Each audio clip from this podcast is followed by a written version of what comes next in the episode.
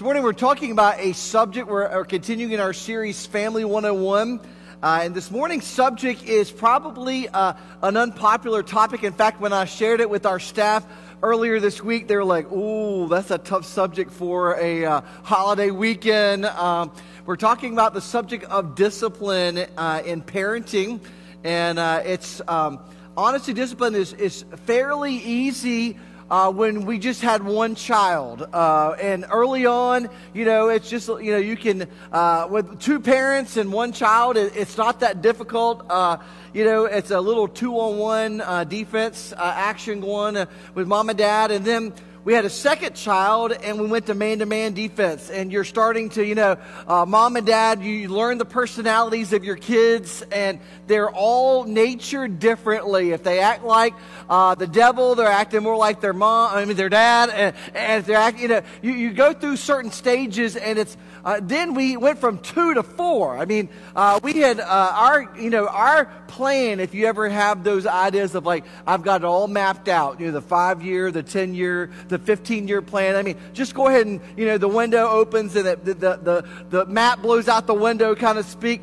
Uh, because uh, God sometimes I think laughs at our plans, and when we try to figure it all out and have it all mapped out, and we thought, you know, we're going to wait five years and then have our first child, and nope, that's not necessarily the way it's going to happen. In fact, three months after uh, we got married, uh, we were expecting our first child. And I mean, 11 days after our first anniversary, uh, we have a, a, a, newborn in our household. And uh, things, you know, have been uh, uh, crazy and fun all the uh, same. And now she's getting ready to celebrate her 19th birthday here in about three weeks. And I'm thinking, where has the time gone? And where has all of this gone? I, I forgot to mention one thing. Jackson uh, Flieger, if you'd come up on stage, uh, Jackson is our student pastor, and on Tuesday, we'll celebrate his second anniversary on staff. I'm glad I saw him today. Let's welcome him, thank him for our, his service.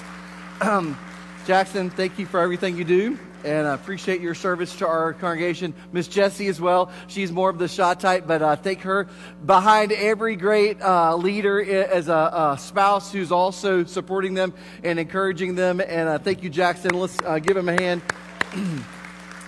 Don't want to lose sight of that.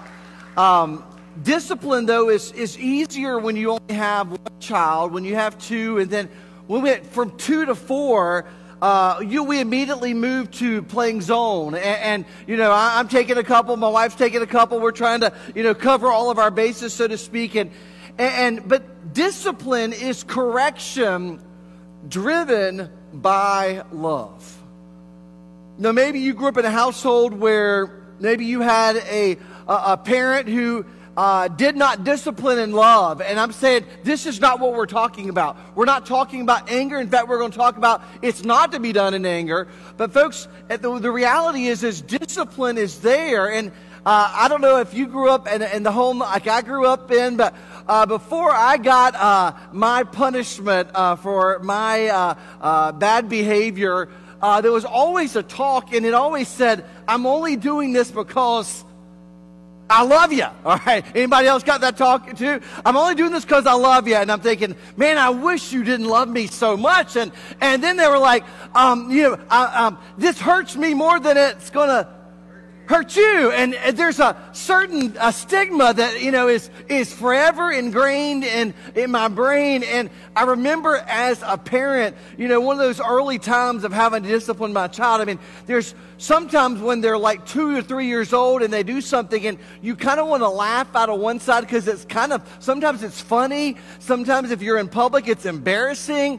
And then you're like trying to like, I've got to be serious here and I've got to discipline them because they need to know that this is wrong. But folks, there's, there's part of us that's like where there's a conflict on the inside as a parent. You're trying to figure out what is the punishment that fits the crime? Because, you know, I've always uh, understood you bring the right tools to do the job that you're called to do. And, and you don't pull out a, a bazooka for something that requires a, a, paintball. You know, you don't bring out the big guns for something that, um, you know, could easily be accomplished with a, a, a small, slight correction or change. And what happens is discipline is correction driven by love. It's correction, not because we're powerful parents, but it's driven by our heart to love our children. And if you'll take your Bibles to the book of Hebrews, chapter 12. We got several passages we'll look at today. Hebrews, chapter 12, beginning in verse 5, and it'll be on the screen if you don't have a, a copy of God's Word. It says, Have you forgotten the exhortation that addresses you as sons? My son, do not regard lightly the discipline of the Lord, nor, we, nor be weary when reproved by him, for the Lord disciplines the one he loves, and he chastises every son whom he receives. If you know Christ as your Savior this morning, Jesus Christ loves us too much to not discipline us. And there we go again with that whole thing. It hurts me more than it hurts you. And, and I'm only doing this because I love you. But folks, because He loves us, He cannot allow us to continue in our sin. And He's going to correct us lovingly. And it's all so that the right outcome would come about. There'd be a change of heart and we could see the, the heart of the Father. It's correction driven by love. How important is this? Proverbs 19 verse 18 says, discipline your son for there is hope. Do not set your heart on putting him to death. And sometimes you may think, man, that sounds kind of harsh. If Solomon's saying, hey, I'm going to have to put him to death. But ultimately, what he's saying is if we don't discipline our children and love and show them the right correction and the right redirection in life, that it will ultimately lead to their destruction. And folks, I guarantee there are, are many people that sit behind bars today that if mom and dad had loved them and corrected them when they were young instead of laughing at their behavior, instead of, you know, disregarding it and say, oh, they're just kind of sowing their wild oats or they're just doing this or, and making excuses for why they were acting the way that they are. Folks, what happens is we could have changed the behavior while there was time to make a course correction and ultimately seen a change of of direction for their life. You see, what happens is parents, we've got to understand there's a major battle going on uh, of who's in charge of our households. A couple weeks ago, I talked about uh, uh, a, a king that ultimately said the thing that amazed him about America is how the kids tell the parents what to do. The kids in America are often directing the parents about who's in charge and what's the, what's the, the problem there. And folks, what happens is the, the battle must be won.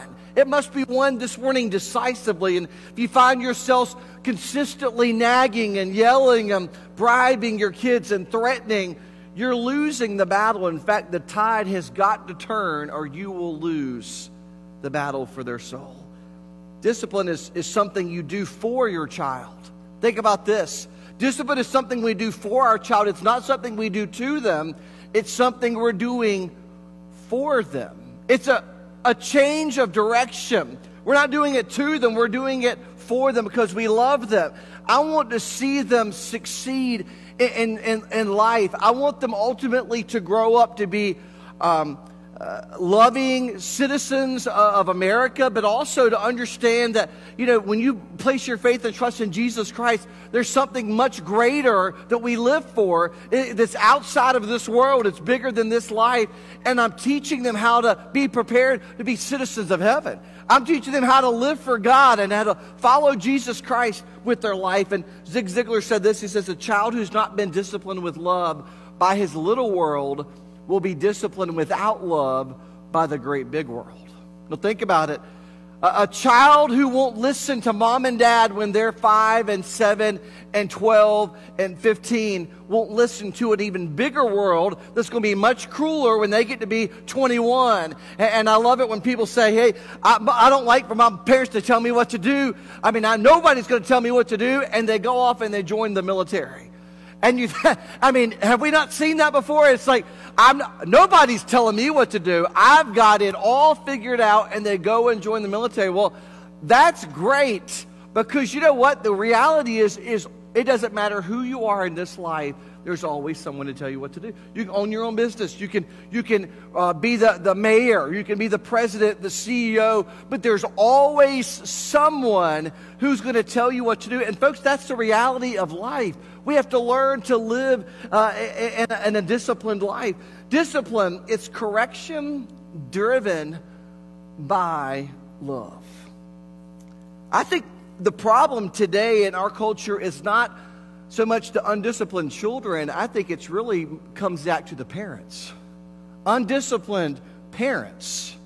Parents who don't take their role seriously and they, that you know what i'm busy i'm working i'm trying to you know i'm trying to uh, amass all of these things in this life and we lose sight of the bigger picture of we have a small window of opportunity to invest in the direction of our children and folks as I sat across from my daughter last night on a little daddy daughter date, I remembered going to Chick fil A when she was like five years old. And, and we would sit and have a daddy daughter date at Chick fil A. And those were some great times, times that I look back fondly on. And now I'm sitting across from a lady, an adult, who is looking at me eye to eye, not down here. She's looking at me eye to eye, and we're talking about her future and, and, and what she sees herself doing after college and, and, and marriage and family and all of those things. I'm sitting here going, wait a minute, what just happened? I, just blinked my eye and, and all of a sudden, fast forward and, and Dave, you're sitting right there with two little girls and you're thinking the same thing. I mean, how in the world did we get here? How did we get to this point? But I think sometimes it's not the kids' fault, it's the parents' fault and undisciplined parents. And I want us to look at a few, uh, uh, few pictures of what that looks like as parents. The first one I'm going to look at this morning is the lifeguard parent, and we're going to look at several verses of scripture. The lifeguard parent rescues a child from life's consequences. You've seen that parent. They swoop in the moment they sense any little area of, of difficulty and they whew, rescue them. And they're like the mother bird that, you know, protects her, her little flock and, and they're constantly rescuing them. And their child never does anything wrong. Except for they do. Uh, I, uh, the youngest child that I've met, I'm, in fact, uh, when our kids were three months old, I mean, there was attitude. There was, you know, I mean, it, you, you name it. I mean, it don't have to be two or three years old. I mean, I remember Sarah laying in the little isolette in, in the NICU. I mean, there was some screaming and kicking. She weighed two pounds and 12 ounces when she was born at 31 weeks and she flipped herself over in that little teeny isolette screaming. And I'm thinking to myself, where did she get uh, her mother? I mean, how did she get this way? But folks, we don't have to teach them to do wrong.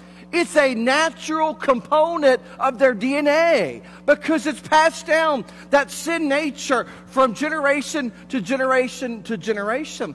Our kids are not perfect. And, and folks, parents swoop in and they're saving their kids. The lifeguard parent is constantly, we don't allow them to face the consequences of their own sin. Whenever our kids get in trouble at school, you back the school, back the teacher, because you're not there to know what has gone on for weeks and months and the constant redirection and correction and, and all of the things that are going on in that classroom trying to get them to behave. Galatians 6 7 says, uh, the Word of God tells us, Paul says, Do not be deceived. God is not mocked, for whatever one sows, what is it, church? That will he also what? Reap. There has to be a consequence for our actions. We've got to teach, and I think it's great that the kids can be in here today because we have to understand when we're told to obey our parents, there's a consequence when we don't obey. In other words, in God's divine economy, He set up a world with the system of consequences. You live according to the Word of God, there's going to be blessings. There's blessings. In fact, the Word of God says when we obey our parents and the Lord, for this is right, long life is one of the consequences of obeying our parents. I was talking to a lady in our church that was a, a charter member here back in the early days, uh, the beginning of the church. Uh, Miss Doris Ross, she's 98 years old. She lives in Houston, Texas, in a, a, a assisted living facility near her son's house.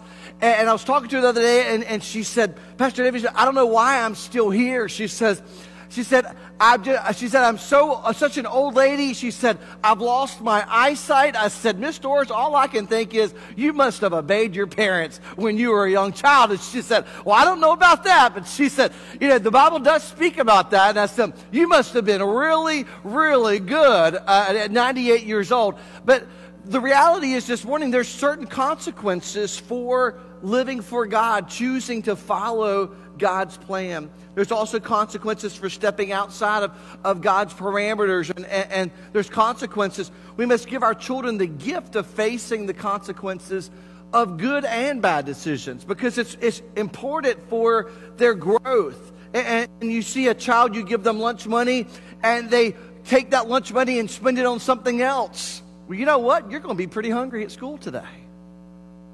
Don't swoop in and rescue them because when they get a little bit older, it's going to be a bigger problem because now it's not paying their car payment and you're having to swoop in. And this time it's not four or five dollars, it might be four or five hundred dollars. And, and the next thing you know, every single thing is building and we're teaching them that we're the wrong responsibility.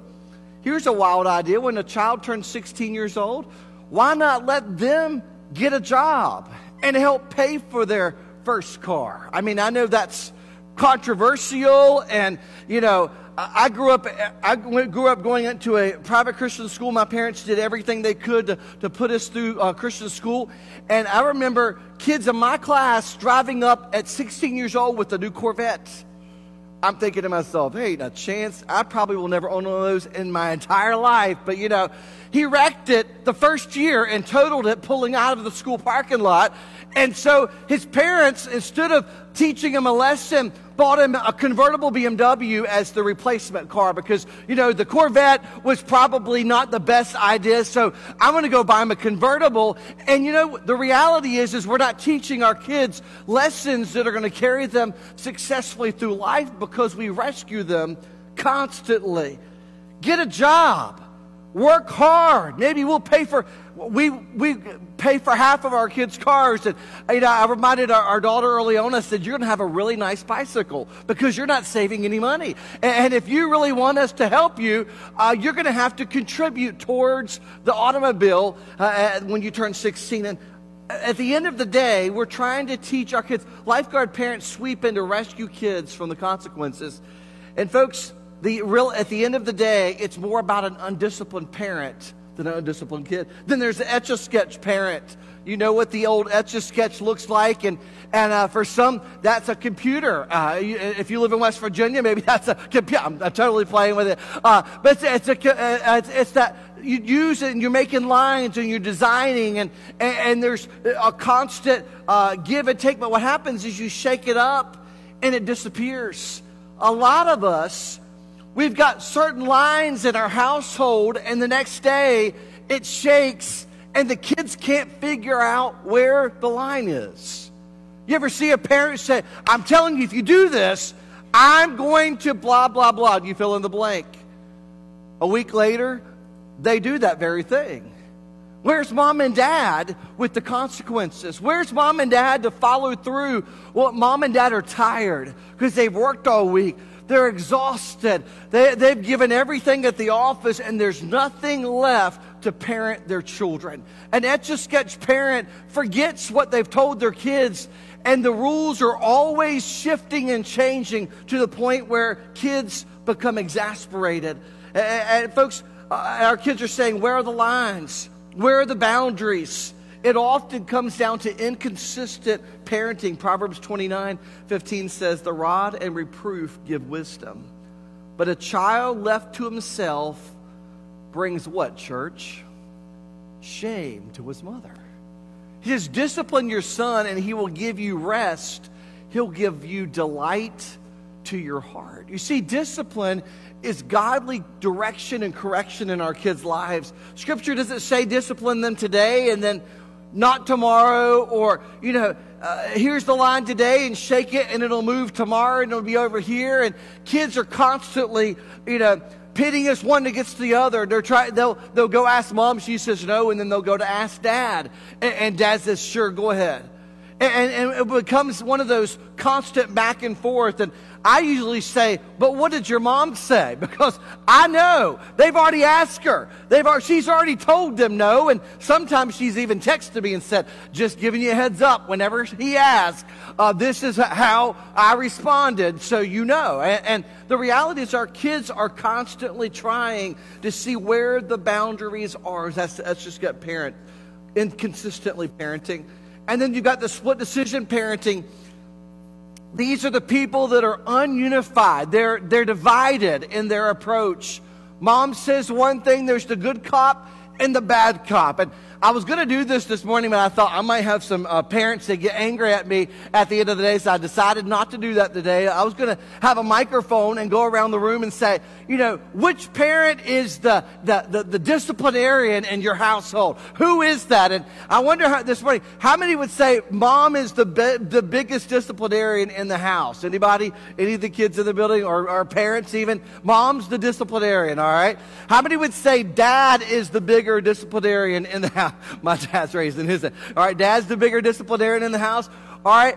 Uh, you see, the reality is, is there's always a good cop and a bad cop. There's always, and my wife sometimes she'll say, why do I always have to be the bad cop? I mean, I'm like, I'm gone all the time. And, you know, when I come home, I mean, the last thing I want to do, you know what? She needs me to be consistent with her. We've got to be on the same page. And, and sometimes, uh, it, it, the kids will gang up against us. When you've got four, you're outnumbered. I mean, you're in a situation where, I mean, you're, they're literally going to flip the whole script on you and you're going to not really understand what just happened. Folks, it's our responsibility to be unified, especially in front of our kids. If there's ever a moment of disagreement, may it never be in front of our kids. Don't let them see mom and dad arguing and, and, and, and divided on an, especially on a matter of discipline. Dads, I think it's okay. Just let them do it. No, I don't think so. Mom says, or vice versa. And you sit there in a situation and the kids are like, they're watching a, a, a, a, fight going back and forth and they're trying to figure out who the weak link is in the relationship. That is, is often the case in a split decision parents.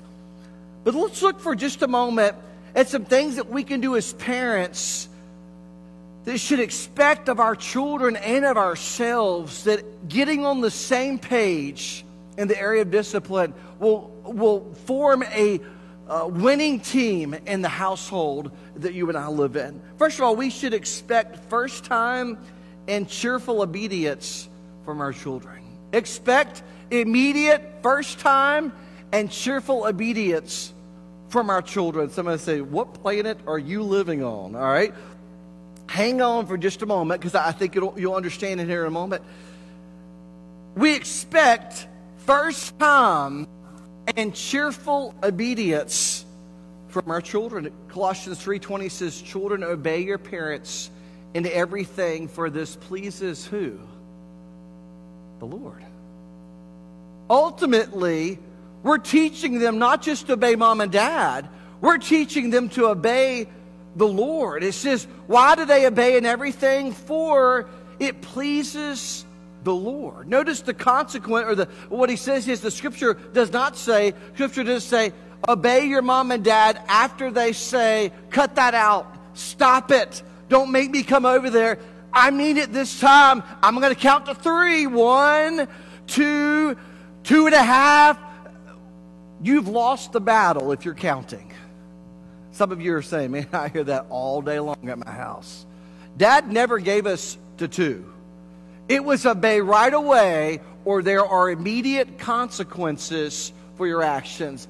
And folks, I'm thankful for that because there are moments in this world you don't have three seconds for them to listen. They're going to get hit by a car. You don't have three seconds for them to decide if they're going to listen when you tell them no or stop or don't go down that road. Don't do that. There were many times growing up, folks, I was in situations, even as a teenager, that I, in the back of my mind, I'm like, "Ooh, my dad would kill me if I did that he would absolutely kill me. And there was a fear of God and a fear of dad, a healthy fear of God and a healthy fear of dad in my household. And folks, I, am thankful this morning that my dad loved me enough to correct me and to discipline me properly so that I would go forward and desire to please God with my life. So it's first time obedience immediately.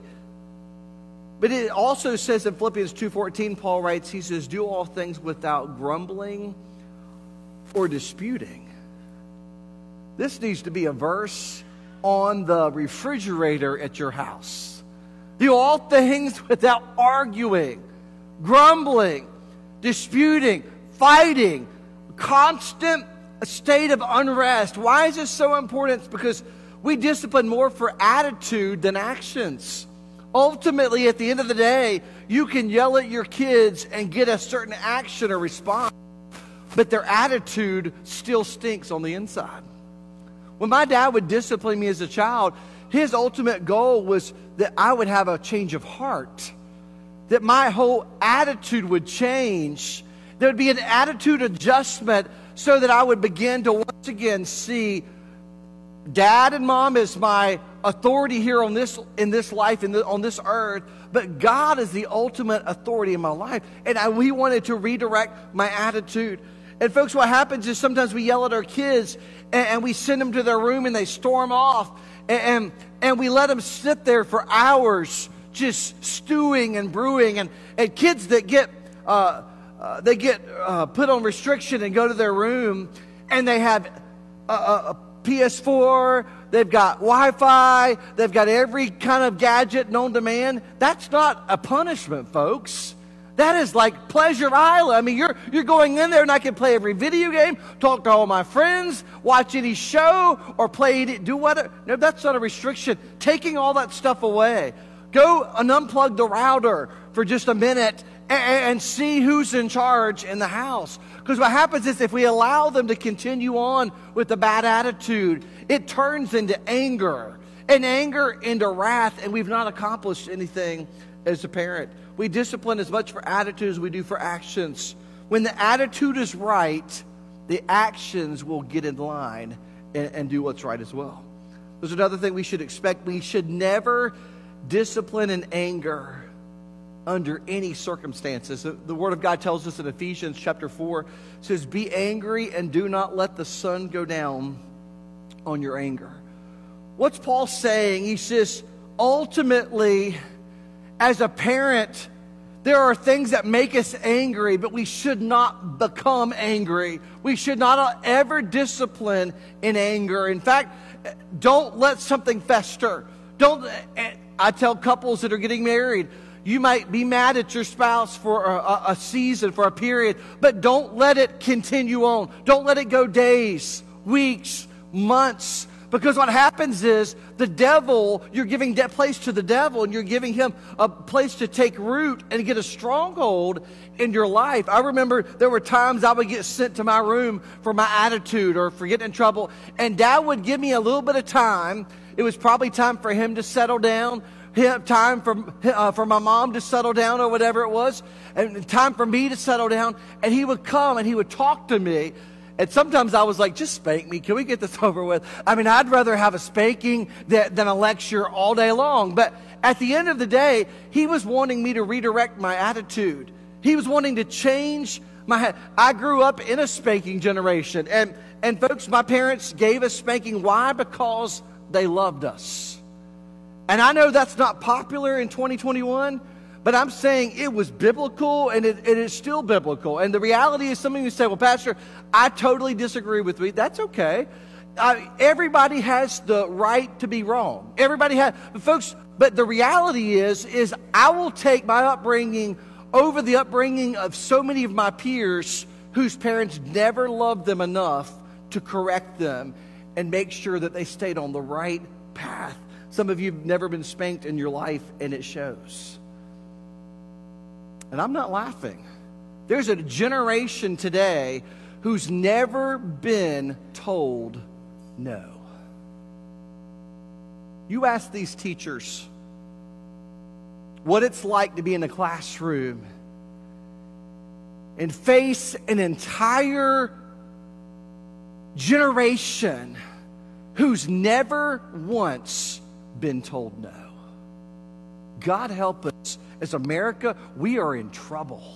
And folks, it's not the politics, it's what's happening in our houses, in our families. It's what's happening in our churches. It's deteriorated morals, biblical principles that have been deteriorated so much so, folks, that it's, it, you can't blame this on Washington. You can't blame it on an election. This comes down to the homes and the families and our culture that are, have not told their kids no, have not disciplined in love. They've been, maybe they're doing it in anger, but they've not disciplined in love. At our house, we continued on in the same tradition that we were brought up in. You say, why? Because it worked. And at the end of the day, there needs to be a course correction. And I'm not telling you what you need to do in your household. That's between you and the Lord, and you will stand before God and give an account for how you conduct and lead your family. At the end of the day, I'm more concerned that my kids are redirected towards the, the right attitude that will bring the right action. And folks, I want to see a change of behavior, a life change that will ultimately lead them into a right relationship with Jesus Christ. You say, Pastor, that's not popular. Well, you know what? I didn't run for a popularity contest, and I don't care if my kids like me. I want them to love me. I want them to respect me, and I want them to see a dad and a mom who stand on the convictions of God's word. And you say, Pastor, that's not going to go well. You know what? You look at the generation I grew up, I, I, grew up going to a private Christian school. When we got in trouble, I'm only in my mid 40s. You got in trouble, you got a spanking at school. Now, boy, have we strayed from that. You got a spanking at school. You know what Meet the Teacher night was like? Every year, Daniel, and I don't know if your parents did the same thing, but my, my parents would walk in there. They wanted me every single, even in high school, it was embarrassing. But I would go in there and say, if you have one second's trouble out of David, you let me know, and I'll take care of him at home. There was some times in elementary school I acted up. One time it was in library. I got a spanking in library at Wake Christian Academy. And I'm telling you, I will never forget it. The teacher even said, Would you like to sign my paddle? I'm like, Are you crazy? My dad's going to tear my tail up when I get home. There ain't no chance in the world I'm signing that paddle and getting rid of the evidence. I mean, there's not a chance that's going to happen. And so there, I got a spanking in it. And, and if, I had not even gotten home, and dad had already gotten a phone call. And I remember just sitting there going, pacing, like, I mean, it's just going to be the worst night of the entire world. But you know what? At the end of the night, there was a new attitude. Why? Because mom and dad cared enough not to speak in anger, but in love.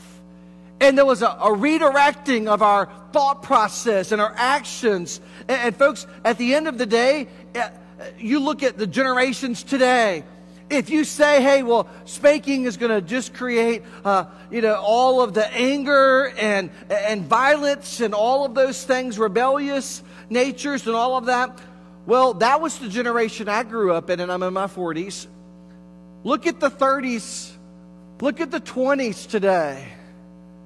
You would think they would be the most peaceful, non-violent, non-rebellious, uh, people on the planet. But, folks, have you watched the news in the last year? That's not what's happening around our nation. We are seeing complete opposite of that. Why? Because no one's ever corrected them and put them in their place. A, lack of respect for authority at home will lead to a, a lack of respect for authority in the marketplace. It will show a lack of respect to teachers at school I wouldn't have your job for anything in the world. I thank you for what you do, for your sacrifice, for your service, for investing in our students. But, folks, when a, a student spits in a teacher's face or punches them in the face, I mean, you would have to, I mean, it would be all I could do to keep from, I mean, I'm just telling you, I, I, I don't belong there because it, it's, it's a crazy world out there. But the reality is, then they're not going to respect law enforcement. They're not going to respect those who are in positions of authority over them, and they're going to resist, and it's going to be a, a, a difficult, difficult life ahead. We also discipline properly, promptly and with instruction and reconciliation. I realize that none of this is popular. Ephesians 6 4 says, Fathers, do not provoke your children to wrath or anger, but bring them up in the discipline and instruction of the Lord. Discipline promptly while they still remember, while it's still fresh enough in their mind of what happened, but with instruction and ultimately restoration. Let's talk about instruction. The first thing that we do with our kids is what did you do wrong? The kids need to understand and they need to admit what it is they've done. Well, I didn't do anything wrong. It was their fault. Anybody else? I mean, I've got four kids. I mean, they will blame each other. I mean, over up one side and down the other, and they'll they'll blame, make blame everybody else. At the end of the day, you have a responsibility as parents to help them understand what's right and what's wrong, teaching them respect for authority and all of these things. For the first time they do that with, with, with their kids, we ask them, what, what's, well, they'll blame it on their sister or on their brother. They'll, well, he, it's his fault, it's their fault. No, what did you do wrong? What was your part in the process? Because when you can teach them to understand that, teach them to see what they've done wrong, then you know what I always follow up with a with a second part of that question. How do you do you think Jesus is pleased with what you did? Because there needs to be more than just obeying mom and dad. They need to understand that when we disobey our parents, ultimately we're disobeying the ultimate authority in this world God. We're disobeying our Creator. And, and, folks, when we understand that, it changes our perspective. It changes everything about it. So we understand what they're wrong. This is the punishment. You're forgiven. We hug, we kiss them, we pray with them. And folks, what it does is it plants in our child an understanding of what the cross of Jesus is all about. The reason he came to die on the cross was because of our sin. And we confess our sins. He is faithful and just to what, church? Forgive. And to cleanse us from all unrighteousness. It comes with the proper instruction. God forgives us and his justice then is satisfied. It teaches our children the principles of God's divine economy before they're able to understand that one day, you know what? I'll understand one day that Jesus died for me. And, and, he, and he desires to have a right relationship with me. And folks, I want my kids to understand that so that they'll desire to live for God with their lives. Say, Pastor, what's the application? Discipline is not something that we enjoy as parents but it's correction that's driven by love. I hate being the disciplinarian. In fact, there are days, are there days you'd ever like to just check out and say, you know what, I, I'm tired of being the bad guy. I'm tired of doing this. I'm tired. That's why it's so important for mom and dad to be on the same page. Mom and dad can't can't play good cop, bad cop. I realize sometimes you've got split households and, and one parent's trying to be the cool parent and the other parent's trying to be the, the realist. Uh, these kids really need some direction instruction. Maybe you've got a blended family and, and you're like, that's not really my child or you're not my parent. No, when mom and dad get married, you're a family. They're a team. And even parents that are separated or divorced ultimately need to get together and work things out for the betterment of your kids so that one day they can too stand before God and desire to please God with their life. It's not something we do to them because we're mean and hateful. It's something we do for them because we want to love them toward righteousness and knowing and serving Jesus Christ. I ultimately want my kid to obey today because I want them to understand that relationship with God and how He forgives. He cleanses, He restores. The relationship is, He doesn't bring it up every time. Well, you remember what you did last year? you remember what you did when you were 16 or 21? You remember what did you did in college? God's not like that. He's not vengeful. He's not always looking to, to smack us upside the head. No, He's looking to restore us, forgive us, and have that right relationship once again. Maybe you've identified yourself as in one of those parental observations, an etch a sketch parent. You're inconsistent at best when it comes to discipline. Realize that that can cause frustration when there's an inconsistency in mom and dad. They, they're looking for somebody who's going to provide boundaries. Kids don't need friends in their mom and dad. They need they need loving uh, parameters. They need people who are going to lead them in a right relationship with, with their mom and dad and ultimately with their father. That's just good parenting. Maybe you're a lifeguard parent. You're forever swooping in and saving your child from the consequences of their actions. Can I just say that the damage that's being done there you might not understand it when they're four and five years old, but what you're doing is you're teaching them that they don't ever have to face the music. Folks, the consequences that we get older are much greater. They're, they're, the consequences of our of our actions, if if someone always is rescuing us, we don't ever fall Sometimes we've got to fall. Sometimes you have to fail a class. Sometimes you have to, you know, have the uh, all of these things happen because they're going to teach us valuable lessons in life. Mom and Dad, perhaps you're the split second, uh, split decision household, and nothing will cause more frustration and tension in your house than mom and dad not being on the same page. If you disagree, do that in private until you can get on the same page with your kids. Maybe you've got an anger problem. Maybe you haven't brought biblical instruction into the process.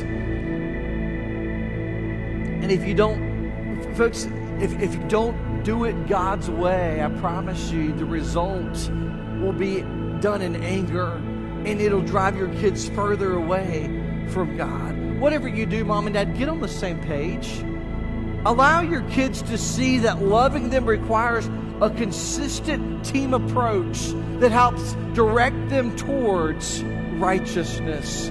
I would simply say, as a, as a parent, the fight is never over. The job is never done. In fact, even my dad will say, uh, with his kids all being grown, there's always work to be done because the roles change. You guys, you have grown kids you're now it's more of a sharing wisdom, sharing, you know, this is what I did in that uh, that situation. This is how I handled you when you were that age. And you know, sometimes I think for parents, it probably, uh, uh, now as you're a grandparent, you look down and you see your kids uh, raising their own kids. Uh, you're like probably going, man, they're getting a little taste of their own medicine. They were a devil to me, and now they're getting it twice. Don't don't pray those things on your kids. But folks, the reality is is sometimes, you know, our parenting doesn't end just the moment that they fly the coop and now you're an empty nester. You're constantly providing wisdom and encouragement and direction as a parent. Pray that God would give you and equip you with everything you need to be successful in the area of discipline. Mom and dad, get on the same page.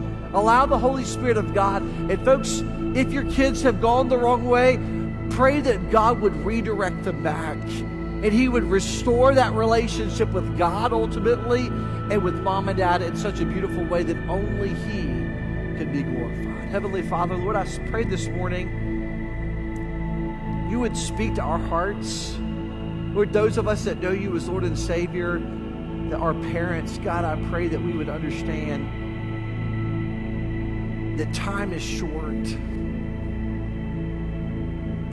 discipline and correction is to be done with love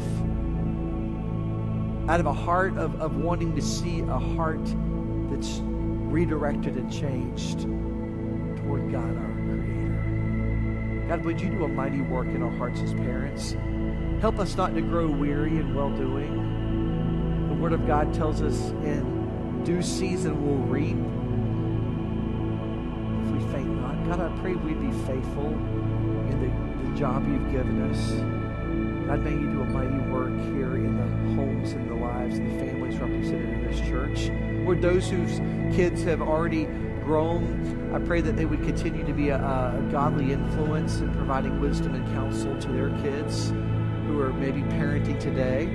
Or those that have uh, are empty nesters, Lord, they would encourage other young families, come alongside of them and help them when they, you know, encourage them in this journey and let them know that they're not alone. And God, may you do a, a mighty work in our hearts and lives as as husbands and wives, those that do not have kids today, uh, or that maybe one day will, God, would you encourage them and, and even now to make sure they get on the same page so that their kids can ultimately grow up and desire to honor and glorify God with their life. God, would you might do a mighty work in our hearts and lives this morning? Those that may not know you as Lord and Savior, God, I pray that even now you would draw them to yourself and salvation. God, that you would show them their need of a Savior and that they would bow their knee and confess you as Lord and Savior of their life. We give you the honor and glory.